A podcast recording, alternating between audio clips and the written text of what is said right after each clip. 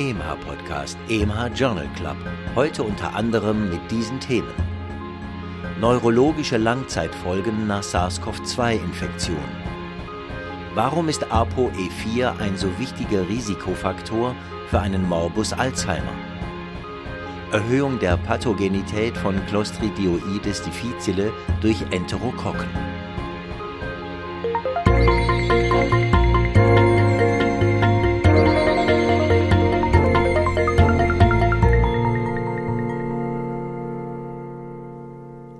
Und herzlich willkommen zu einer weiteren Folge des EMH Journal Club. Schön, dass Sie uns auch heute wieder zuhören. Moderiert und produziert wird dieser Podcast von mir. Ich bin Nadja Petschinska. Professor Dr. Reto Krapf wählt die besprochenen Studien aus, schreibt die Zusammenfassungen und kommentiert sie hier für Sie. Christian Heller spricht die Studienfacts.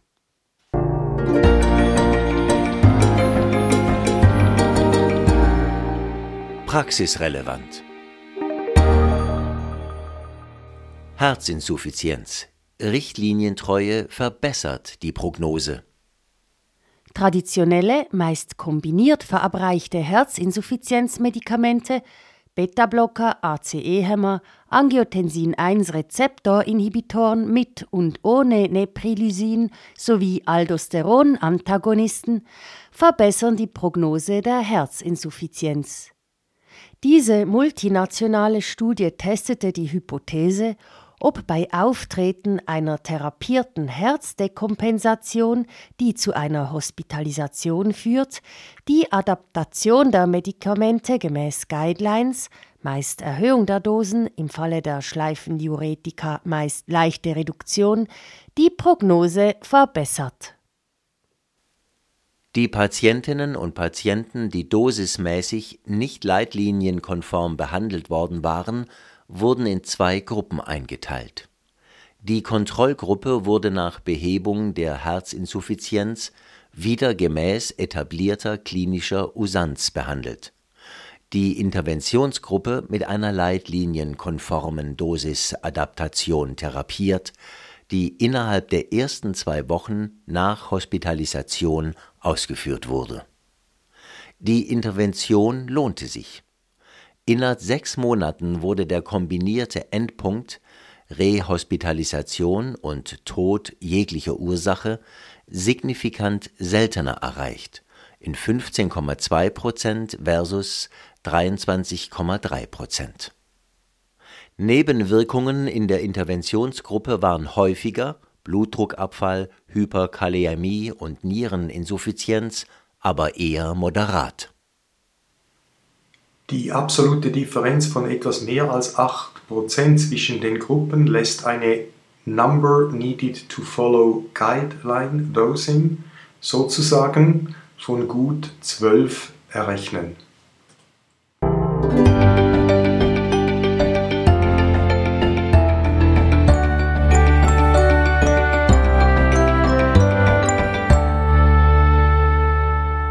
Künstliche Süßstoffe und Glukosetoleranz.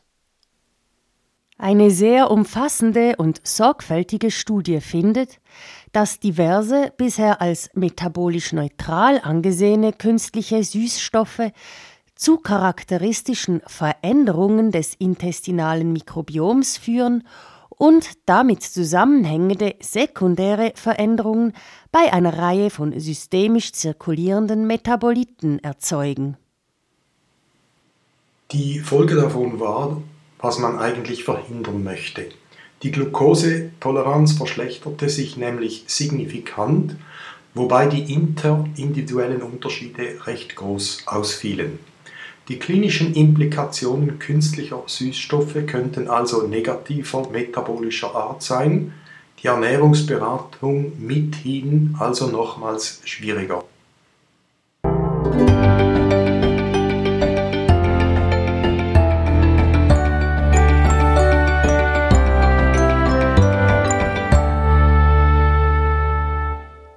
Neurologische Langzeitfolgen nach SARS-CoV-2-Infektion Langzeitfolgen, je nach Arbeit definiert als persistierende Symptome, vier bis zwölf Wochen nach einer Covid-19-Erkrankung, sind häufig und betreffen vor allem pulmonale, psychische und neurologische Bereiche, aber auch viele andere Organsysteme. Unter Patientinnen und Patienten, die die ersten 30 Tage einer Covid-19-Infektion überlebt hatten, waren postakute neurologische Folgen nach zwölf Monaten häufig und grundsätzlich kompatibel, wie in Mäusemodellen, mit persistierender Neuroinflammation und neuronalen Schädigungen. Sieben Prozent der über 150.000 Individuen der Veterans Administration Kohorte wiesen zwölf Monate nach einer Covid-19-Erkrankung noch neurologische Folgen auf die größte Risikoerhöhung betraf kognitive und mnestische Störungen. Diese Arbeit ergänzt eine zunehmende Zahl anderer, die Langzeitfolgen in vielen unterschiedlichen Organfunktionen dokumentieren und erweitert diese in quantitativer Hinsicht für die Neurologie. Die beste Präventionsstrategie scheint eine immer bessere Vakzinierung aber auch medikamentöse Frühinterventionen und wahrscheinlich schwieriger die Interventionen gegen Long-Covid selber sollten diesbezüglich evaluiert werden. Angesichts der großen Zahl der infizierten Menschen führen 7% zu einer großen gesundheitsversorgerisch relevanten Zahl von Individuen mit neurologisch dominiertem Long-Covid.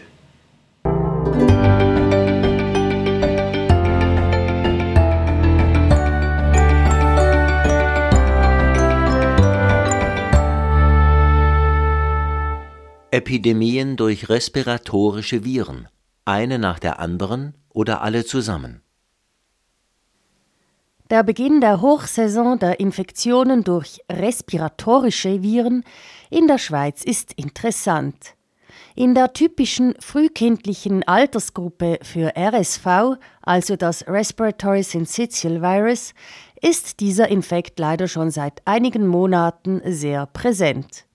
Bei allen Problemen mit wahrscheinlich relevanten Dunkelziffern scheinen aber SARS-CoV-2 und Influenza A entgegen den Erwartungen einer doppelten oder gar dreifachen, also SARS-CoV-2, Influenza und RSV-Epidemie weiterhin eher eine moderate Rolle zu spielen.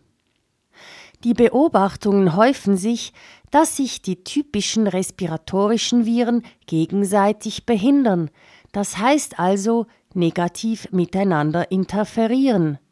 So treten Rhinovirus-Infekte beispielsweise sehr selten zusammen mit Influenza A-Infekten auf. Da alle respiratorischen Viren eine Stimulation endogener Abwehrstoffe wie Interferone induzieren, könnte die Wirtsabwehr generell verstärkt sein und dem später kommenden Virus das Nachsehen geben. Andere Mechanismen wie Kompetition um die besten Kulturbedingungen außer und innerhalb des menschlichen Körpers sowie Kompetition um die zelluläre Aufnahme sind möglich. Eine infektiologisch-epidemiologisch spannende Zeit liegt vor uns. Vielleicht werden wir Glück haben.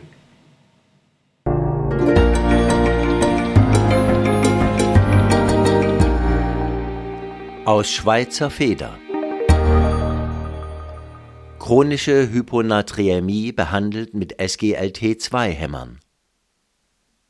Die chronische hypotone Hyponaträmie, auch als chronisches Syndrom der inadäquaten Sekretion von antidiuretischem Hormon bezeichnet, abgekürzt SIADH, ist nicht einfach zu behandeln.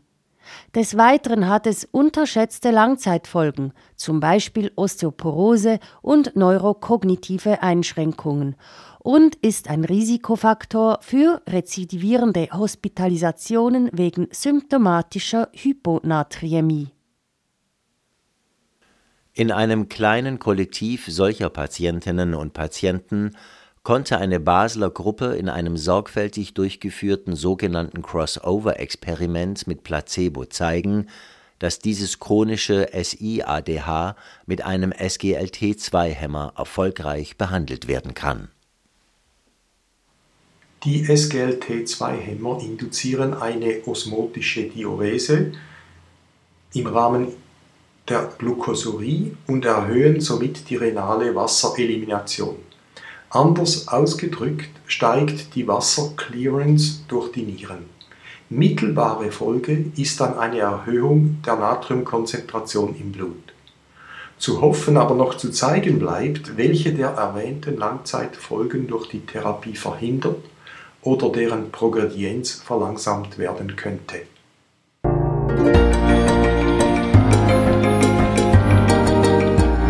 Neues aus der Biologie Warum ist ApoE4 ein so wichtiger Risikofaktor für einen Morbus Alzheimer? Erbt man eine Kopie des ApoE4-Gens, steigt das Lebenszeitrisiko, an einem Morbus Alzheimer zu erkranken, dreifach an. Erbt man beide Kopien dieses Gens, steigt das Risiko ungefähr um das Zehnfache.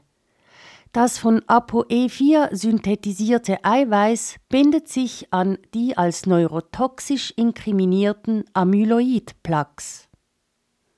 Die vorliegenden Beobachtungen weisen bei einer vorhandenen ApoE4-Mutation auf einen zusätzlichen pathophysiologischen Mechanismus bei Morbus Alzheimer hin, der vorwiegend den frühen Beginn und die schnellere Krankheitsprogression erklären könnte ApoE4-Mutanten führen nämlich zu einer Exportstörung von Cholesterol aus Oligodendrozyten, die das neuronale Myelin bilden. Ohne oder mit zu wenig Myelin sind die Neuronen in ihrer Überleitungsfunktion gestört, elektrisch paralysiert sozusagen. Sie dürften ohne ihre Myelinhülle auch gegenüber schädigenden Einflüssen aus ihrer Umgebung stärker exponiert sein eine medikamentöse Förderung des Cholesterolexportes aus den Oligodendrozyten könnte also ein vielversprechender Therapieansatz sein.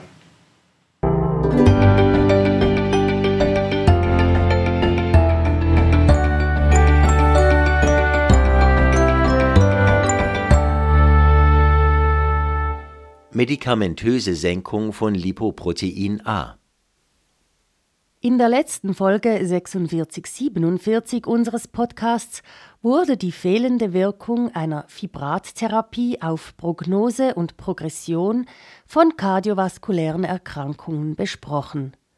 Auch wurden die persistierend hohen Lipoprotein A-Konzentrationen erwähnt, deren Pathogenität möglicherweise die fibratinduzierte Senkung der Triglyceride bei gleichzeitiger Erhöhung der HDL-Konzentration überspielen. Lipoprotein A ist ein Apolipoprotein B, auch B100, enthaltendes Lipoprotein, das in der Leber kovalent an Apolipoprotein A gebunden und dann sezerniert wird. Klassische Lipidsenker haben bei erhöhtem Lipoprotein keine Chancen. Aber sogenannte Antisens-Oligonukleotide, das heißt kurze, zu Lipoprotein A Gensequenz komplementäre DNA-Sequenzen, können das Ablesen der DNA blockieren. Zusätzlich gibt es sogenannte kleine interferierende RNA-Moleküle, siRNA als experimentelle Therapieoptionen. Diese hemmen die Apolipoprotein B mRNA und verhindern so die Zusammensetzung und natürlich die Bindung von Apolipoprotein B ans sezernierte Apolipoprotein A. Eine solche interferierende RNA, Olpasiran, reduzierte, subkutan appliziert, bei einer kardiovaskulären Hochrisikopopulation die erhöhten Lipoprotein-A-Spiegel von ca. 250 auf unter 125 Nanomol pro Liter. Und dies anhaltend, die Studiendauer betrug 48 Wochen und mit wenig interindividuellen Unterschieden. Hauptnebenwirkungen waren Überempfindlichkeiten und Beschwerden an der Injektionsstelle Dies sind eindrückliche Resultate, die die Hoffnung schüren, dass im Langzeitverlauf die Progredienz des kardiovaskulären Erkrankungsprozesses relevant gebremst werden wird.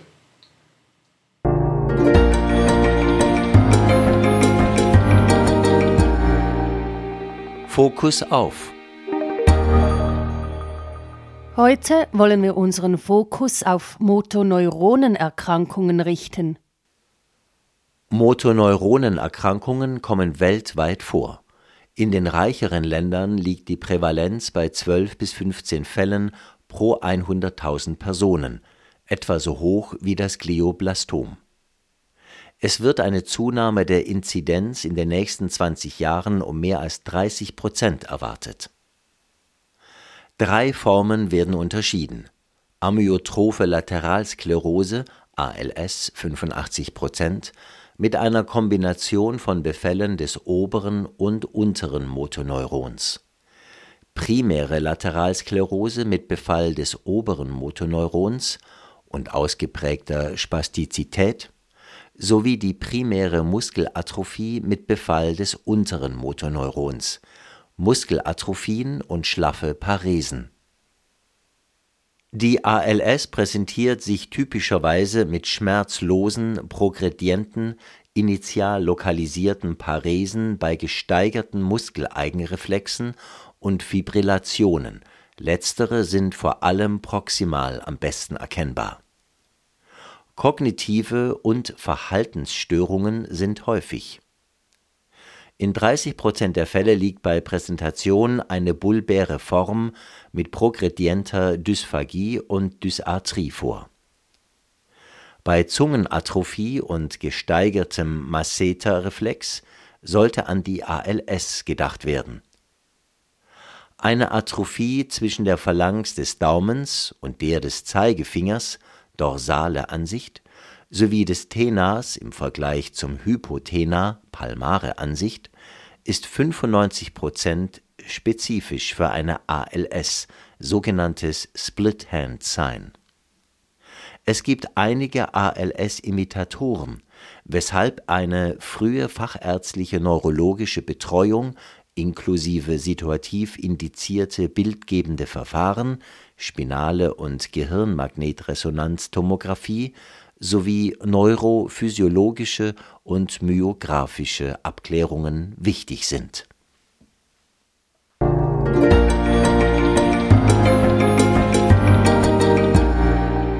Wie könnte das funktionieren?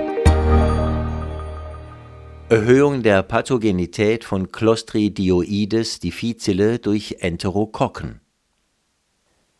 Ein normales intestinales Mikrobiom kann die Wahrscheinlichkeit eines Infektes durch einen entropathogenen Erreger vermindern. Ebenso bekannt ist, dass eine Störung dieses Mikrobioms, namentlich durch Antibiotika, zu erhöhter Inzidenz von Infekten mit Clostridioides difficile führt.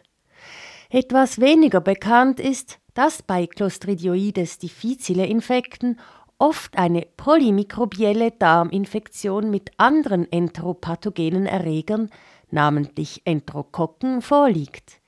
Es gilt sogar, je mehr Enterokokken, desto mehr Clostridien, was zur Frage nach einer positiven Kooperation dieser Keime führt. Enterokokken, fast alle der untersuchten Mitglieder der Spezies, produzieren Aminosäuren wie Leucin und Ornithin, letzteres indem sie Arginin aus der Umgebung aufnehmen im direkten Austausch mit der Sezernierung von Ornithin. Diese Aminosäuren verbessern das Überleben der Clostridien im mit Antibiotika verseuchten Darmlumen. Arginin wird dabei abgebaut. Ein argininverarmtes Mikrobiom erhöht offensichtlich die Virulenz der Clostridien unter anderem durch Stimulierung ihrer Toxinproduktion. Dieser Mechanismus könnte nicht nur die Schwere des akuten Infektes mitdefinieren, sondern auch für Behandlungsresistenzen und Rezidive mitverantwortlich sein.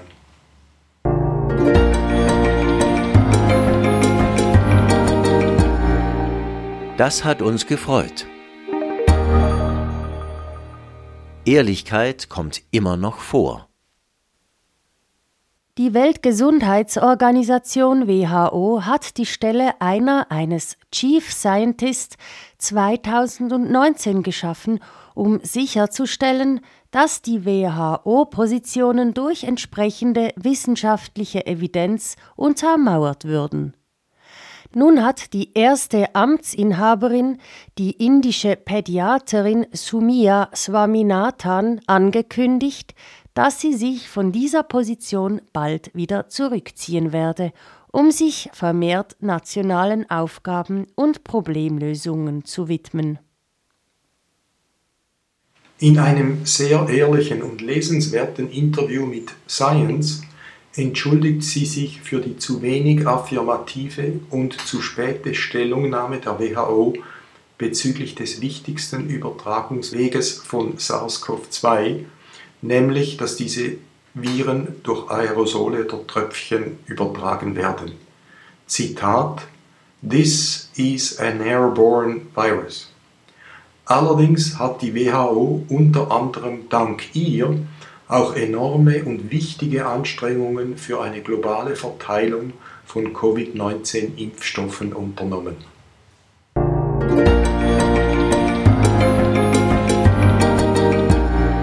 Das hat uns nicht gefreut. Zu viel versprochen und falsche Erwartungen geweckt. Die sogenannte Selbst- und Heimtestung mit automatisierten Punktions- und Entnahmesystemen für kapilläre Blutproben könnte die ambulante Medizin effizienter machen, die Selbstkontrolle vor allem chronischer Krankheiten verbessern sowie die akute Diagnostik und Intervention in verschiedenen klinischen Situationen beschleunigen. Im Jargon spricht man hier von einem B2C-Konstrukt, also Business to Consumer. Letzter wäre dann in diesem Fall der Patient respektive die Patientin.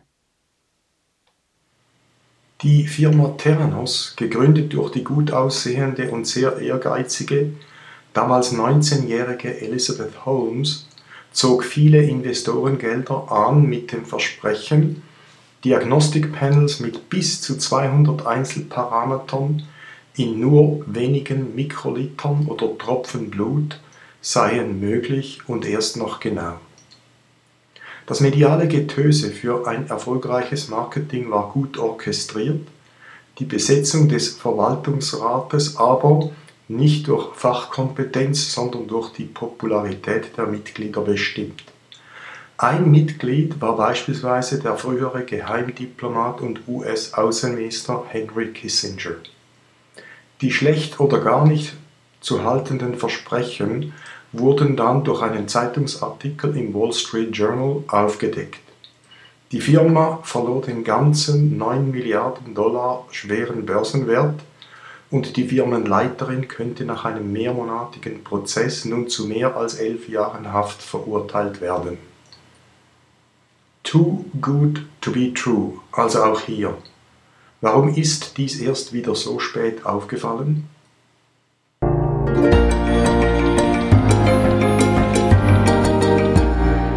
Auch noch aufgefallen. Medien entfachen sich an Klitorisnerven. Die Erforschung der männlichen erektilen Dysfunktion schien lange wichtiger als die Forschung zur Klitorisdysfunktion.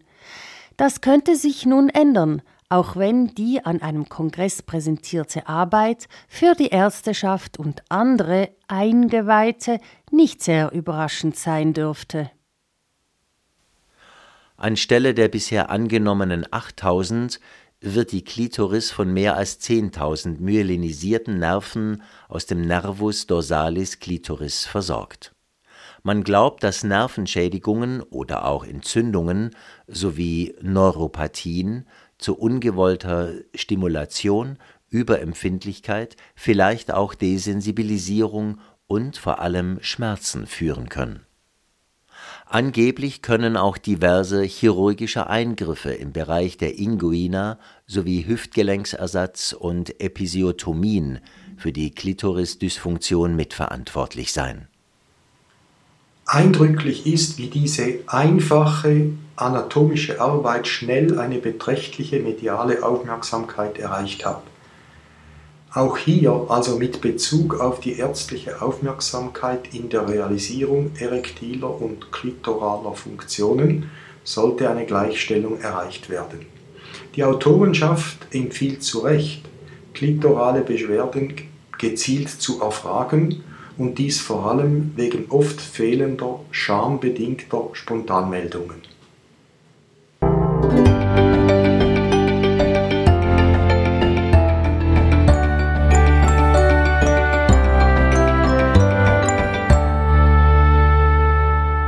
Verbessert Vitamin C bei schwangeren Raucherinnen die Lungenfunktion der Kinder?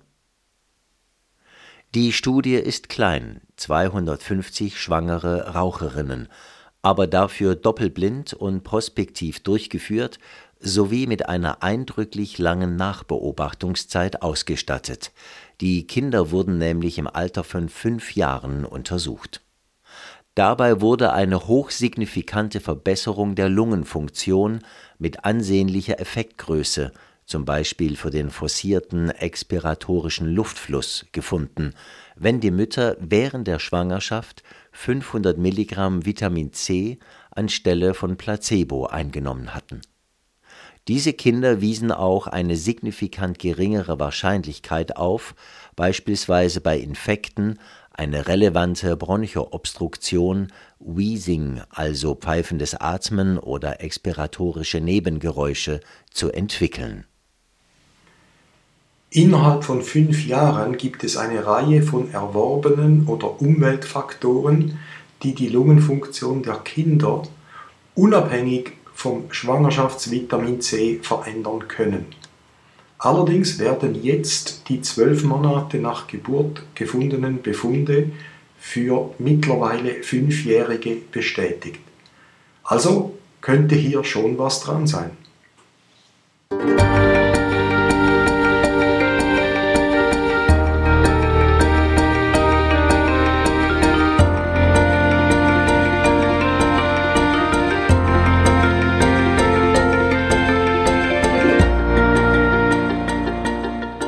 Schon sind wir am Ende dieser Folge des EMH Journal Club angelangt. Schön, dass Sie auch heute mit dabei waren. Wenn Ihnen unser Podcast gefällt und Sie auch sicher keine Folge verpassen wollen, dann würde ich Ihnen empfehlen, den Podcast zu abonnieren. Sie finden ihn unter EMH Journal Club überall dort, wo es Podcasts gibt. Dort finden Sie auch alle alten Folgen zum Nachhören. Auch freuen wir uns natürlich, wenn Sie den Podcast Ihren Kolleginnen und Kollegen weiterempfehlen. Die nächste Folge erscheint am 21. Dezember. Bis dahin, machen Sie es gut.